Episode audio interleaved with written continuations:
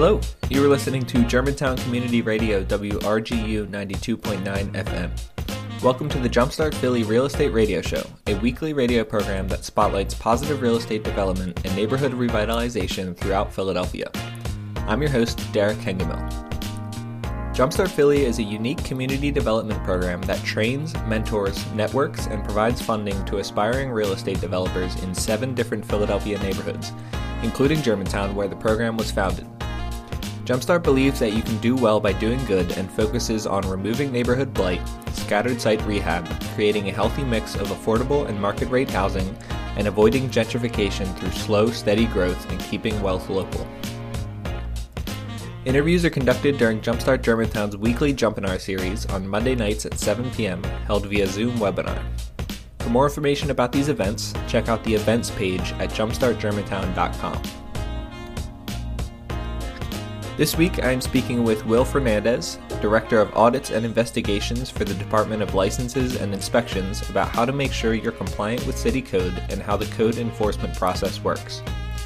I hope you enjoy the conversation and be sure to check out the podcast version of this program at jumpstartgermantown.com/media. So it is my pleasure to introduce Will Fernandez, and he is the Director of Audits and Investigations for the Department of Licenses and Inspections. Will started his career at the City of Philadelphia Law Department, where he represented L&I and in hundreds of court cases before transitioning to his current position in L&I in September of 2019. As the Director of Audits and Investigations, Will is responsible for enforcing code compliance among contract, contractors and other trade licensees and collecting third party building certifications for facades, fire escapes, piers, and private bridges, among other responsibilities. Will earned a BA in economics from Cornell University and then graduated from New York University School of Law. He is a member of the Pennsylvania Bar and lives in South Philadelphia. So, without further ado, Will, thanks so much for joining us tonight. Thank you, Derek, and thank you for the the kind introduction. Yeah, no problem. Thank you for the bio. I was going to say, yeah, I've heard that before. That, that all sounds kind of familiar. Right. Um, so we have a lot to discuss tonight, and, and chances are we're not going to be able to cover all of it. But I, I do want to jump right into the conversation, and um, and and we'll start kind of with the background of L&I, and maybe you can tell us a little bit um, about the organization. Um, I'm sure everybody in this call is super familiar with it if they've uh, done a real estate project or if they haven't done an investment or development project. Um, they probably know what, what's coming with L&I. Um, so hopefully you can kind of decode some of this for us. And um, in case there is anybody in this call who has no clue even what L&I stands for, maybe you can start by just giving us the rundown of, of what L&I is and what they do for the city. Yeah, absolutely. I'd be happy to. And, uh, you know, I think it's, it's nice to start with, you know, big million dollar question. What is L&I? and I know that everyone has, you know, different experiences when they interact with L&I and those experiences will depend a lot on what the situation is with that interaction and um, it, it's it's it's often helpful to take a step back and to think of L&I as uh, you know a government body and ask what is what is their responsibility? And the answer is it's extremely broad. L&I is responsible for enforcing um, a lot of different technical codes that apply to uh, actions in the city. So um, I think maybe the easier way to do it is to just uh, state some of the the the code, uh, the different titles of the code that they're responsible for enforcing. One big one is, of course, the construction code. L&I is responsible for ensuring that all construction that occurs in the city limits occurs in compliance with the Philadelphia Building Code, which is essentially the 2018 International Building Code with uh, a couple of amendments here and there. Mm-hmm. Uh, another thing they're responsible for is uh, the fire code. So, you know, every building, whether it's an existing building or whether it's a new building, is subject to certain fire code requirements. It might have to do with uh, the egress, the amount of uh, you know the amount of egress you you provide, depending on the occupancy of your building. You know, if you have a big apartment building with lots of different units and lots of different occupants, you might have to have you know multiple different ways to egress the building in an emergency. If it's a smaller building or if it's a low occupancy building, one or two might suffice. Uh, on that, there is, of course, the zoning code, which is hugely important for, uh, uh, of course, developers and for residents of the city who have an interest in uh, keeping their neighborhoods nice and maintaining some of the, uh, you know, maybe some of the character that the neighborhood neighborhood had, uh, and you know, not letting it uh, get kind of overcome with, you know, the nuisance businesses or anything like that. That's just the tiniest little sliver of what the zoning code does. It's tremendously complicated. Uh, there's also business compliance requirements, licensing requirements, and a big one is property maintenance. LNI has lots and lots of property maintenance inspectors that don't do anything regarding construction. But if you're a landlord and you aren't maintaining your property up to uh, the requirements of the, uh, the, Philadelphia Property Maintenance Code, you might get cited with violations for uh, for that. So essentially, there's a whole bundle of different code requirements. They almost all have to do with private property. That is a uh, kind of common strain through all of them. Usually, if there's a code section that has to do with public property, parks, maybe sidewalks and streets, that's well parks and recreation and streets department if it's if there's a philadelphia code requirement that applies to private property whether that's construction or a property that is already owned and you know complete been constructed uh, that often falls to lni so again that's kind of a bird's eye view answer but that's uh, my, my best answer for what is lni sure. so maybe let's take another even a further step back and it sounds like the bottom line is safety, and and the bottom line is just making sure that the buildings that are being constructed and maintained in our city remain that way, right? Um, That's absolutely correct, and I'm actually really glad you said that because um, ever since I started, ever since I had my first interaction with LNI, it has been drilled into me by everyone. The you know the person who hired me the first time when I was at the law department to um, you know former deputy commissioner, now acting commissioner Ralph DiPietro. Everything LNI does is ultimately for public safety.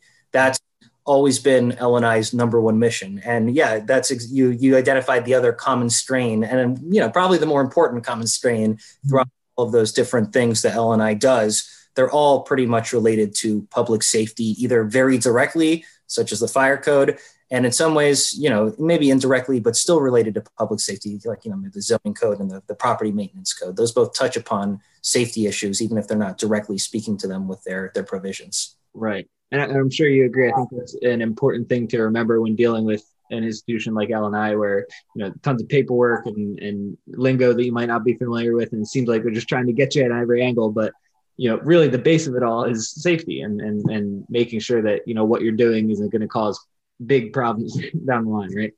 Yeah, yeah, yeah. I, you know, I, I hear you make mention of, of, of paper and, and stuff like that. And I, I think it's a good opportunity to jump in and say, there's no doubt that LNI is a bureaucracy. You know, nobody who's involved in construction is going to dispute that.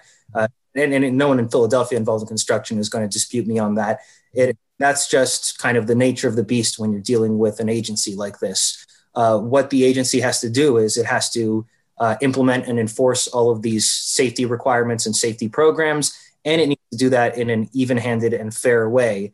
And uh, regardless of how you know how you how you slice it, kind of ultimately there's going to be annoying paperwork, delays, errors, uh, and obviously I'm not saying that that is accepted or tolerated in an LNI. I think every day it's uh, you know, uh, uh, an opportunity to improve those things and to move forward.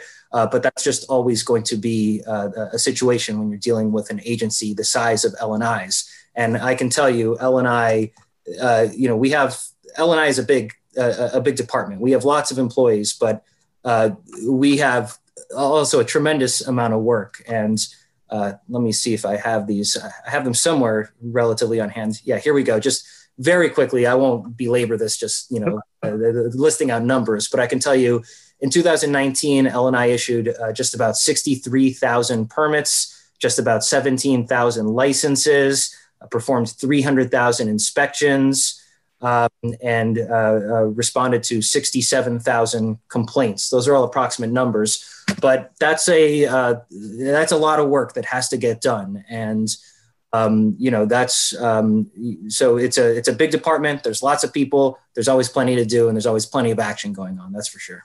Sure yeah and and as much as people might hate that word bureaucracy sometimes that's the, the fairest and most efficient way to get things done and, and it sounds like that's what we're going to go over tonight.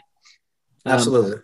cool so so let's move on and talk a little bit about you know the actual service of lni and, and what sort of resource what sorts of resources they um, provide to the community. I know Atlas and the LNI website are, are, big hubs online where people can find a bunch of information. So maybe you can go into a little bit about, um, you know, what, what resources LNI provides and how people in this call can, can utilize them. Yeah, uh, absolutely. So I think the first thing I want to say is that a lot of times if you're dealing with LNI issues, things can get very complicated very fast. And um, it can be overwhelming at times where you don't even know, you know, how to kind of get your foot in the door with starting to figure out whatever uh, problem it is you're trying to deal with. Um, and so there's really two places you already named them where I would recommend people first go to, you know, try to find the place they can put their foot in the door. Or if they're a little bit more ambitious and a little bit more adventurous, maybe they're trying to figure it all out, you know, going off these resources, and that is doable. So uh, I think first I'll, um, I'll, I'll talk about Atlas a little bit. Uh, now, what Atlas is is it's a um, well, it's a website that was created that basically um, puts a lot of the data LNI collects and a lot of the, the, the information LNI has, puts it out there accessible to the public and makes it you know nice and organized and, and easy to find. So if any, everyone should write down. This is a really, I, I really couldn't recommend it more. The website is Atlas, A T L A S dot phila dot gov. Phila, P H I L A. So atlas atlas.phila.gov. You go to the website, you'll basically see, you know, like a very nice looking, um, basically like a Google map of Philadelphia. And if you plug in any address, whether it's you know your address, the address of a, a project you're, you're considering uh, uh, starting, whatever it is, um, Atlas will go to that address, and then you will see on the left hand you'll have a bunch of different um, kind of uh, uh, uh different kinds of information that you can obtain. So one thing you can see on there is the OPA information. OPA is the Office of Property Assessment. So that'll tell you who the owners of the property are, uh, when the property was transferred to those owners. Uh, I think it might even list what the transfer price is. I know it does on the OPA website. I'm not sure if it does on Atlas, but I think it does. Uh, you'll also be able to get, um, uh, I believe you can get a link to uh, search for some of the deeds for that property. Now, the OPA, it pulls all of its information from the uh, uh, from the, the deeds that are on file with the City Office of Records, but that's there too. Uh, I think the most important, certainly for my purposes, maybe maybe for yours as well, the most important tab that's on Atlas is there's one that's just called LNI, and if you click on that, you can see historical permits, what permits were obtained for this property in the past. You can see current active permits. You know, so for example, let's say I'm just in my home in my neighborhood and I see a construction site across the yard, and I think, you know, I don't know, that doesn't look right. Why are they going in there at night and not during the day? Uh, it just is something questionable. Rather than just giving up on it or maybe sending in a complaint and then you know not following up on it, you can actually do a little bit of initial research yourself. You can go on Atlas, put in the property's uh, uh, uh address, and it'll show you whether there are active permits on there or not. You can even get a little bit of information on that permit. You can see who the contractor is, what the scope of work is, it's all on there. It's all instantly accessible for anyone uh, anyone out there. Uh, you'll also be able to see, of course, is an important one, violation history and active violations at the property. You'll be able to see zoning information. You'll, be, you'll be able to see nearby action that's happened, specifically nearby zoning appeals. Maybe there's a zoning appeal you want to get involved in if you want to oppose it or if you want to support it. And you can see nearby 311 requests, which um, is actually pretty helpful for me because, uh, like Derek said earlier, I live in South Philly, and um, if if any of you know South Philly, in certain areas, there's a lot of dumping, and there's a lot of um, a casual, you know, person, people just littering on on certain corners and stuff. So sometimes I like to go in and see if there's been a recent 311 request because we need a street department truck to come out and you know pick up uh, a dump site. Uh, so all of that is on atlas.phila.gov.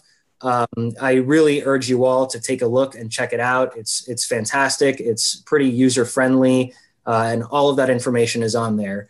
The other resource um, that I want to talk about is, and this doesn't sound exciting, but I promise it's a little bit more exciting than it sounds. It's the LNI website, which is just phila.gov backslash li, and um, I can tell you when I started at the law department uh, the LNI website was nothing to write home about. It was just kind of your basic run of the mill, you know, informational website. But in 2017, there's been since then there's been a massive project to really update it and make it a valuable resource for everyone to use. Um, and I can say until I came over to LNI from the law department last year, or I guess now in 20 at the end of 2019, I still hadn't really gotten you know re- I hadn't really gotten introduced to the new website or, or bothered to look at it when I came into LNI, I had to for a variety of reasons, and I found that it's really it's it's great. There's 190 pages, so there's tons of stuff on there. It can be sometimes a little bit difficult to, to, to find maybe if you're looking for something really specific, but given that amount of content, it's much more likely than not that whatever you're looking for is going to be on the website.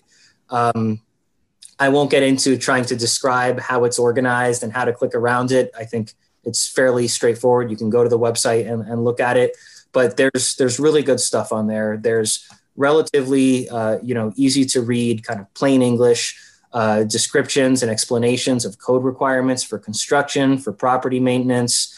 Uh, there's guides on getting licenses and obtaining permits.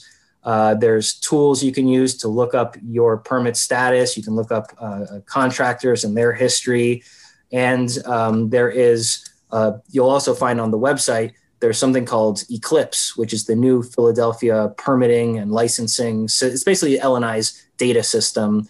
And it just came out in just time is time is weird these days. It came out in March of 2020. It feels like it was yesterday because of uh, you know the, the, the last year. But you know, with that said, it's still relatively new, um, but it's it's very exciting because before Eclipse, you know, we were using a, a, data system called Hansen that was all manual input. Everything had to be done in the office. With Eclipse, we uh, allow for a lot more stuff to happen from people's homes. So, in other words, before on the old system, if you wanted to get a permit, you had to get down to down, you had to come down to downtown, get a number, sit in the concourse. It might take you half the day now you can submit an application online from from the comfort of your home, and uh, there's lots of other stuff that can be achieved through Eclipse. Let's say you're a, um, let's say you just uh, need, let's say you you you have your final inspection on your project. You want to get your certificate certificate of occupancy. The permit inspector might tell you, you know, we need a copy of your fire suppression system certification before we can release the CO.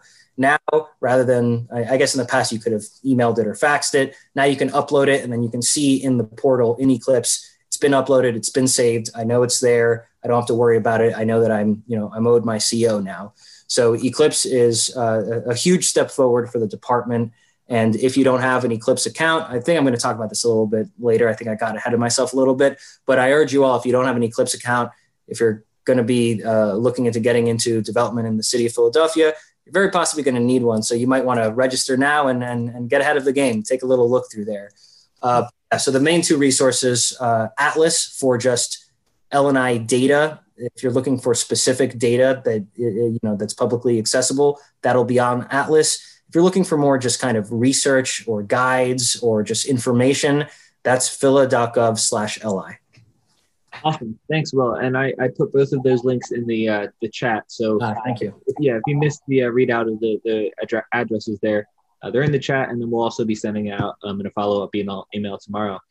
Um, and, and, I agree with you wholeheartedly about how you how useful Atlas is. It's just a great like common point of uh, you know information where where it's I feel like at Jumpstart when we're reviewing loans and everything, at least once a day, you know, we say check Atlas, go on Atlas, look at Atlas, figure out that you know whatever's on Atlas is the right information. It seems like. Um, yeah, and if I can actually um, uh, jump back in, something that so um, a a somewhat common thing that I would encounter when I was at the law department prosecuting LNI cases is you know someone would have let's say uh, I get a referral from LNI. Hey, please file this court case. This guy's got an occupied property and there's no certificate of occupancy because they never got a final inspection on a building permit. Let's say uh, I get that case, I file it, I file a lawsuit against the owner of the property. They come into court. They might say, Hey, I understand there's an issue here, but you got to give me a break. I just bought this property three months ago. I had no idea. Look, here's a text message from the seller where he tells me it's all set and it's occupied, and I can just take over the the the the you know the, uh, the rental agreement. Um, in that situation, if you bought a property and there are issues with the property, you inherit those issues. If even if violations had already been issued to the old owner, if you buy the property, LNI is going to reissue the violations to the new owner, even if those violations are not the fault of the new owner at all. So I have always thought that a very good idea, if you're looking at purchasing a property or getting involved in a property, is take a look at the permit history, take a look at the violation history, look at Eclipse and uh, make sure you know what you're getting into because uh, that will have all those records there free of charge. It takes two or three minutes to pull it up. Great, yeah, and from the point of a lender as well, um, that's something that we're always checking back to make sure you know if someone's applying for a, a loan for a property, you know they they need to have checked Atlas before they even ask us about it. So so we don't have to go through that back and forth to saying, well, this is on there. You know, what does this mean? Um, so yeah, I, I, wholeheartedly agree with you on there on the emphasis of get getting used to checking Atlas. Um, so uh, let's let's you kind of made a natural segue there into our next topic, which is going to be uh, permits and and all about you know basically take it from very step one. You know, you, you bought your first property. Um, you know, you finally you're done with settlement, you're ready to go, and you're you're looking at your contractor says, all right, I need this permit. How where where do you go? Where does someone who doesn't have any clue about what a permit means, where do they look? So this it's a obviously it's a great question, and um, I guess I have some good news and the bad bad news. The bad news is that I'm not really the right person to give this information uh, because in my current role, I really just do regulation of contractor practices. Uh, my old role, I prosecuted cases, but those don't typically involve, you know, the actual um, uh, uh, period where you're gearing up to to develop a project and figure out what you need. It's usually after the fact, once the damage is done. So that's the bad news. The good news is that, you know, obviously there are lots of people in L&I who had know all this stuff like the back of their hand. And, um, you know, I was able to talk to them and get some, some pointers that, uh, that I can kind of uh, uh, share with you all from them. So, and before you, before you jump into that, well, yeah, of course. I just want to let everybody know that we did have a Jumpinar, I believe it was back in June or maybe even before that. Um, I, I, believe her name was Jennifer. She spoke um, specifically about the Eclipse system, um, and she she walked us through the website and, and had, she was sharing her screen and kind of like went through a couple different scenarios of how to apply for a specific type of permit. I might have her name wrong, but um, everybody can, can go to the Jumpstart Germantown website and go to media and uh, look for the Eclipse Jumpinar that we did uh, maybe six months ago um, and, and, they can really get a deeper dive. But let's hear what Will has to say. I'm sure, I'm sure he has some. That that sounds like a that that sounds like an excellent suggestion. Um, you know, like I said, there's people in L&I who their you know their their entire career, their entire job is based on knowing this stuff, and that's not me. But um, I suspect if if perhaps you were wrong on the name, it might be the person who gave me these tips who who gave that presentation. If you're just tuning in, this is a conversation with Will Fernandez, Director of Audits and Investigations for the Department of Licenses and Inspections, about how to make sure you're compliant with city code and how the code enforcement process works. Thanks for listening to the Jumpstart Philly Real Estate Radio Show on Germantown Community Radio, WRGU 92.9 FM. I hope you're enjoying the discussion. Uh, so, the first thing I want to say is that there is a very nice guide that L&I put together and created for just this very question. And it's called the Start Right Guide. And so I would recommend that if you are really looking for, you know, 101, L&I Project 101, Google Philadelphia Start Right Guide. And I believe it will be the very first thing that pops up. You'll be able to see it's on the L&I website. Uh, and what I'll do is I'll make sure that uh, uh, Derek is able to, to share the link. Um, but that I found it already, so I'm going to put it in the fantastic. Chat. Yeah, that's a very nice, uh, easy to read, broken down to be as kind of straightforward as possible guide on you know exactly this question: Where do I begin? How do I start to wrap my head around what I need to do to make this project go? Uh, so I really recommend that everyone start by reading that if you're looking for an introduction. Now, what was uh, the, the the rest of what I have? It's a little bit more specific uh, I asked for just kind of what are some of the top tips that you would share with respect to the permit application process, and and and what are some common permitting issues that you know you encounter um, when you're reviewing plans down in the concourse or dealing with with customers who have issues about their their permit applications. And the very first one I got is uh, it's important to understand the difference between a complete demolition and new construction project versus an alteration project. And I can actually put my own little um, my own little uh, twist or my own little my own little addendum to this one. Um, I know of a project where uh, the uh, it was a developer uh, and a contractor working together.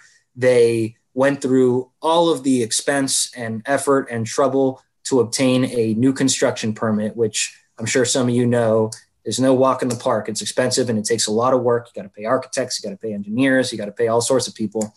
Um, and they got that permit issued to them. Uh, God knows how many thousands of dollars they poured into obtaining the permit. Uh, they uh, they they put in the application. They dealt with L&I. A couple months, maybe you know, a, a month, six weeks later, they obtain the permit. They think they're in the clear. They think they're good to go. They call L&I for their initial inspection, which every job site requires before it becomes active. The inspector comes out to the site, and what he says is, "Oh, whoa, whoa, whoa, whoa! Look, this site has two thirds of the floor joists removed. This isn't a um, this isn't an alteration. This is a demolition and new construction." And basically, that permit, all of that work, it got thrown in the trash, and they more or less had to start all over because it was a new permit. Uh, it was a there, there was a different type of permit required. So the the thing you need to know is once you remove two thirds of the joists from a structure and any portion any portion, excuse me, of an exterior wall, you can no longer get an alteration permit for that project. That is now a new construction project if you're going to do any work to it. So two thirds of the joists and any portion of the exterior. And there's going to be one new code requirements. So in other words, maybe if you had, if those joists hadn't been removed, you'd be working out of the existing building code and you wouldn't have to uh, swap out the plumbing to meet the new requirements. You wouldn't need to uh, make sure you meet the newest requirements of the fire code, which might be a little bit more stringent. Maybe you need to install a sprinkler system now, which is extremely expensive. So there's a, a very bright line two thirds of joists removed, any portion of the exterior wall removed. Once that happens, you're in new construction land and it's going to be a lot more expensive. You're going to have to get a demolition permit and a new construction permit. If you don't remove two thirds of the joists and you don't remove a portion of the wall, then you're likely going to be able to get by with an alteration permit, which is going to be much more cost effective. You're not going to have to bring it up to code. You know, you're going to have the existing building code, which is preferable for most um, uh, uh, most developers so that is a, a, a common error uh, because you know it can it, it can seem like a very uh, kind of nitpicky distinction, but it's huge in practice. So uh, that's a that's a big one. Great. The next thing, I'm sorry. Go ahead, Derek. No, no. I was just. I sounds like you had more. You want to continue with the the permit tips? Yeah. Well, so the next thing I had in in my permit tips is get used to Eclipse. So I already touched on this. I'll, I'll speed right through it. Um, uh, what I would recommend to everyone is you can Google Philadelphia Eclipse, uh, or you can find it on the L&I website. There's an Eclipse FAQ, and um, uh, I think Derek will, should be able to share the link to that. Uh, Derek, it's on if you have my old PowerPoint. It's on slide 18 of that old PowerPoint. Perfect. But it's a very comprehensive FAQ on basic Eclipse issues. I know that you know registering for an account and getting used to a a new online portal can be can be a lot to chew on. Um, and so I recommend everyone start with that FAQ. If you hit any issues, you can always refer to that FAQ. But everything, uh, especially given the pandemic, uh, nearly everything is being done through Eclipse now. So you really put yourself in an, an advantage if you if you're familiar with it. Awesome, great, and Will, I appreciate you. You even though it's not you know your specialty uh, your specialty knowledge, um, I appreciate you reaching out to your colleagues and, and kind of getting the the industry secrets. so, so I'm, I'm, sure everybody appreciates that, and, and, thanks for going the extra step there. Um, now, now let's move into another section, which I think you're probably a little bit more familiar about, which is the code enforcement process and, and sort of the back end of, you know, like the opposite of a permit kind of. Um, yeah. So maybe we can just dive in a little bit and you can tell me uh, or, or, tell the, the uh, attendees in the call here, like if people don't really know what code enforcement means or like what, how, what sort of significance that has, um, for, for not only your, your dealings as an investor, but as as a, somebody who's contributing to the, the city's growth. Um, you know, what, what are some common culprits and what sorts of things like do you see a lot or, or what sorts of things don't you see a lot? And, and what should that process look like and, and um, like how to make it as, as least troubling as possible? I know yeah. it's a lot, a lot, to ask, but, but hopefully- no, that's okay. No, this is this, so. This is what I spent. You know, um, the first five years of my career working for the city of Philadelphia. I was in it's now got a different name that I can't even remember, but it was called the Code Enforcement Unit at the Law Department.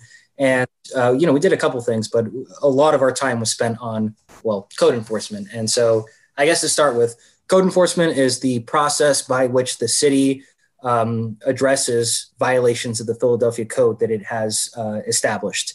Uh, in short, it's what the city does in order to uh, bring violations that currently exist into compliance, to future violations, and to uh, certainly an aspect of it is to uh, discipline or punish or fine uh, people who have violated the Philadelphia Code. Uh, so there are all sorts of you know uh, uh, violations of the of the Philadelphia Code. I don't even know where to begin there, but I guess to kind of put a little bit of structure to this, I'll say one of the common ones that you know you see all the time is uh, working without permits. That's you know a basic one. If you are observed doing construction work in the city of Philadelphia and you don't have permits authorizing that construction work, if um, let's say you know a neighbor gets suspicious or whatever, submits a 311 complaint, that'll trigger an L&I inspector to come out and investigate the complaint. If they see a work truck and you know some guys doing construction work, uh, some people doing construction work, uh, and they see that there are no permits in Eclipse in the L&I data system, they will issue a violation for working without permits, and that will trigger uh, the following day uh, a notice of violation to be mailed to what is called the responsible party, which is almost always the owner of the property, but it can be uh, it can be basically anyone that the department determines is responsible for that violation. And so that is how, in every single instance, the code enforcement process begins with the issuance of a notice of violation. Um, I don't have one handy right now, but I would recommend that everyone, um, uh, uh, and I can, I can, we can, we can make sure that we provide this later. But everyone should get a look at what a notice of violation looks like. Uh, I think it's helpful to be familiar with the form because there's a lot of information on there, and it can be a little overwhelming. You know, if you receive one and you've never gotten one before and you, you don't know what to do. Uh, in short, uh, the notice of violation has there's certain requirements it has to have on there. It has to say what the violation is has to tell the responsible party who's been cited about their right to appeal the violation and challenge it, dispute it before the Board of L&I review. It'll tell the uh, responsible party what the fine to be imposed is if the violation is not corrected within the period of time provided to correct the violation. And it will set a date or an approximate date for a reinspection, which is essentially the city automatically checks each violation after a certain amount of time to see if it's been corrected or not. Uh, so now I'm going to, uh, I'll, attempt to run through it as, as, quickly as possible, but I welcome everyone. If anyone's got any questions about this, I could, I could go all night talking about these. So, so uh, throw them in there if you want me to expand on anything and I'll, I'll try my best. Um, so that's step one. Inspector goes out, determines a violation exists. They determine who the responsible party is. Uh, for my unit, the responsible party is almost always the contractor who's, who's you know, uh, named on the permit for the rest of L&I, for 90% of what L&I does generally, it's the owner of the property who's ultimately responsible for maintaining it in compliance with the Philadelphia Code.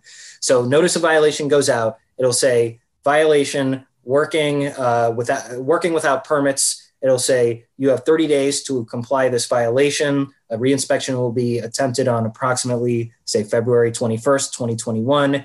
It'll say fine to be imposed for working without permits, I believe that's a class one violation. And so it's $300, but it's $300 per day that the violation exists, which is obviously uh, means it's a lot of, it means there's a potential for a huge fine here if violation is not uh, achieved within the time period.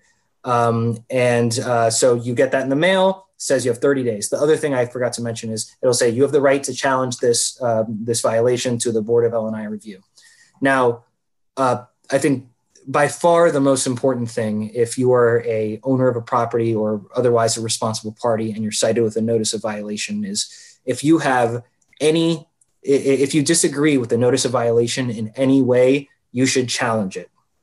Because there's an important legal doctrine called exhaustion of administrative remedies. And what that means is if you miss the boat you miss the boat for good. Uh, in other words let's say um, this is going to be a, a, a hypothetical but let's say uh, I don't actually believe that I performed construction. Let's say I, I, am going to say I was just doing finishing work. We were just polishing the floors in there. It wasn't actually construction. This is a misunderstanding. The inspector saw someone going in with some tools and misread the situation.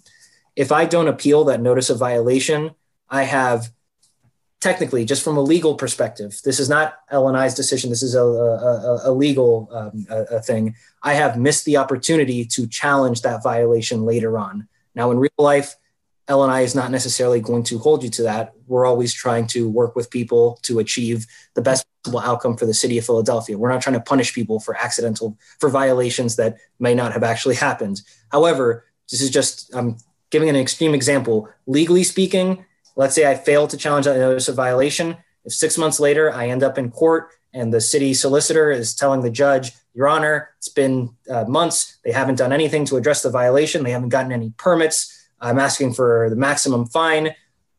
At that point, you would be legally barred from saying, whoa, whoa, whoa, this is a misunderstanding. This was actually not, this violation didn't actually exist. Um, now, like I said, in real life, the lawyer would meet you in the hallway. And, you know, if they actually thought that it was issued in error, uh, you know, they, they likely wouldn't go forward and ask for a fine. They would likely try to figure out if that was the case or not. But I'm saying this to really emphasize if you have a beef with the notice of violation, appeal it. Appeal it to the Board of L&I review. You'll get a board hearing. Yes, you'll have to either join a Zoom or go into a board hearing and go before the board. But the board is, you know, they're understanding. They want to hear from everyone. They're trying to make the right decisions under the code and under kind of general uh, considerations of fairness. And so make sure that you take the opportunity that the, that the, that the Constitution, the federal and the state Constitution provide for you and use that due process, appeal the notice of violation if you disagree with it. So I'm really going to hit fast forward here. I know I promised this and then no, you're good. to you're do good. so. We, we Okay. for another uh, 10 minutes or so, and then we'll go into the Q&A. So, so we're, we're good. Okay, great. We're- Okay. we're- No worries. Okay, so I'm that uh, I'm that developer. I've been hit with a notice of violation, failure to obtain permits, working without permits. Um, let's say I don't do anything for this for, for this hypothetical. 30 days later, uh, the inspector who issued the violation in the first place, they'll come into the office in the morning and they'll see on their to-do list for the day reinspection, and that means they have to go back out and they have to see if the violation still exists. What that will actually look like, you know, for for a violation like doing construction work without the required permits, they would just check the system most likely and see if a permit had been applied for or obtained to um, to uh, legalize the work that happened. This is a little this uh, this always struck me as a little bit weird, but it makes sense in practice. If you get if you get cited for working without permits, yes, you have to get the permit even if the work is already completed. You have to retroactively legalize the work, and that can be very difficult and very expensive because it's going to be tough to find an engineer who's going to, you know, uh, basically approve work that was done without permits uh, retroactively. That can, that can be difficult. So this goes without saying, given my position, but I really recommend against doing work without permits. Uh, you can you can get you know you can get cited, you can jam up your project, and you can get hit with a lot a lot of fines. Uh, so, anyways, 30 days later, reinspection happens. If there's been no permits issued, that means the violation remains open. The, re- the inspector marks the reinspection failed. So 30 days after that, we're now 60 days from the violation date. There's the second reinspection, the third inspection total. Inspector will go into the system. They'll see, oh, still no permits, failed. So now there's been three inspections failed. The first one where the violation got issued, the first reinspection, and the second reinspection. Just like in so many things, it's kind of a three strikes you're out system. Eh, On that third failed inspection, aka the second failed reinspection, the inspector kicks it over to the law department for actual uh, court enforcement, legal enforcement.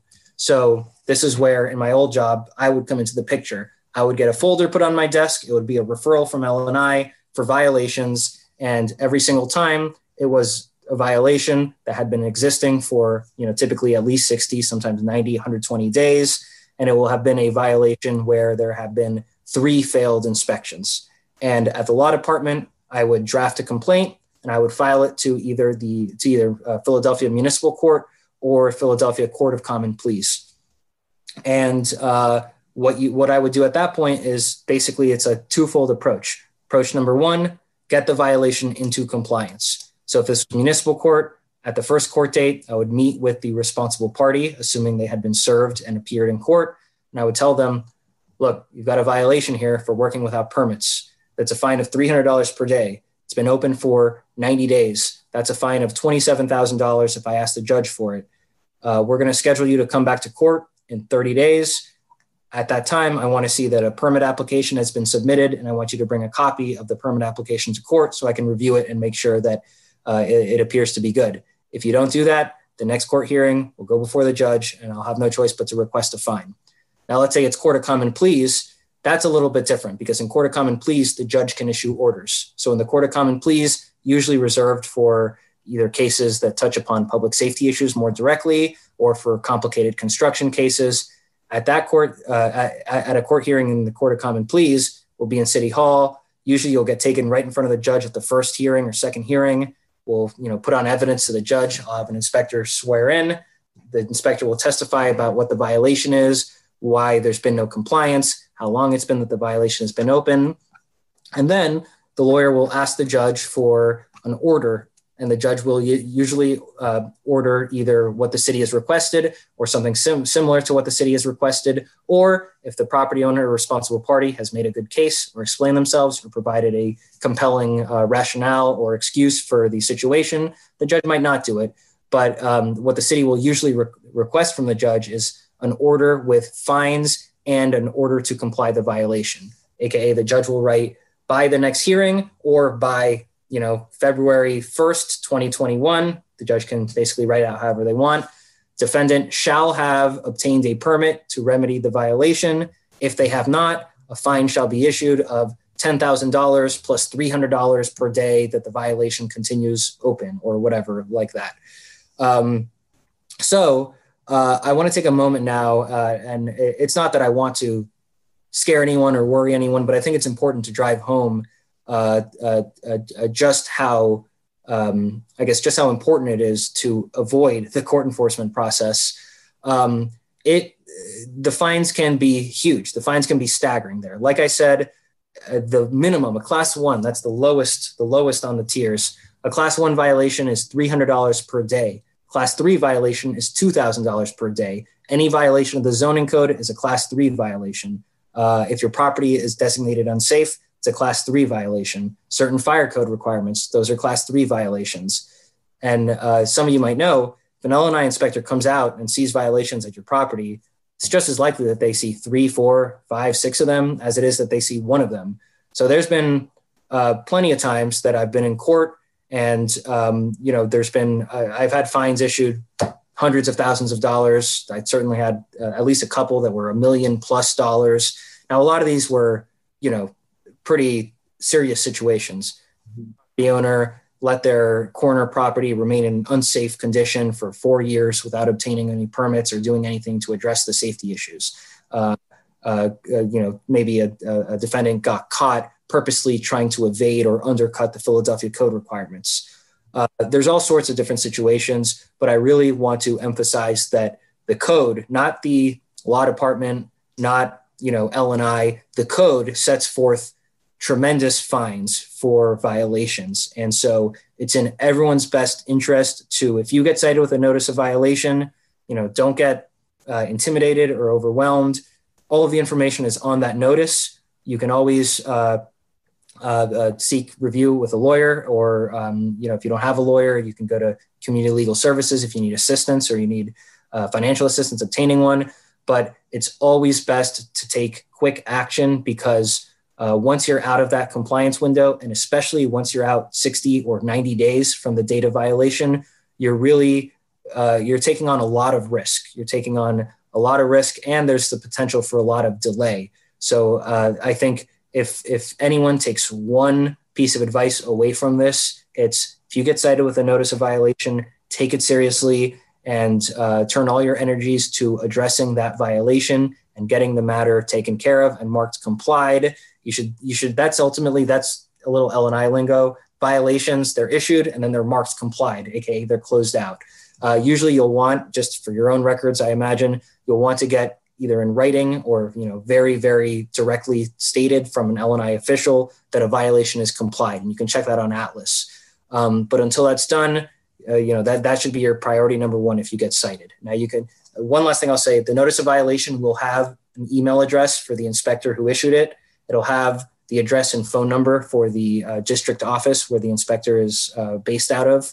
Um, you can reach out to LNI. If you get a notice of violation, if you call the office, if you ask to speak to the supervisor, if you email the inspector, if you find out the email address for the supervisor and email them, uh, they they will assist you. They'll tell you what you have to do to address the violation. You know, think, oh no, I've gotten a violation. I don't want to go talk to LNI. They're going to think I'm the bad guy. They're going to think I, you know, I'm, I'm trying to cheat them or I'm trying to do something wrong. LNI issues dozens and dozens and dozens of violations every single day. It's a standard practice. Obviously, I'm not saying that we, you know, like vi- people who, who, who violate the code or anything like that, but it's a regular course of business. And L and I, we're always trying to get the violations taken care of. We're kind of all on the same page. We're all kind of all on the same team, I should say, when it comes to that. You know, our service is to the city, and the city is better off when there's less violations out there. So, uh, you know, if you if you don't know what to do, reach out to the inspector, reach out to the office. Not right now, but you know, hopefully, God willing, if things go back to normal, I would recommend going into the office and actually speaking to someone face to face because that's often a much better way of actually getting concrete answers and results. That concludes my conversation with Will Fernandez, Director of Audits and Investigations for the Department of Licenses and Inspections, about how to make sure you are compliant with City Code and how the code enforcement process works. The interviews on this program are recorded during Jumpstart Germantown's weekly Jumpinar series, which takes place via Zoom webinar every Monday night at 7 p.m. If you'd like to participate in the live Q&A with our guest, be sure to head to jumpstartgermantown.com slash events and register for next week's Jumpinar. And if you're interested in starting a Jumpstart program in your own community, you can visit gojumpstart.org and see our how-to guide and open source training workbook. Thanks so much for listening to the Jumpstart Philly Real Estate Radio Show on Germantown Community Radio, WRGU 92.9, and be sure to tune in next week.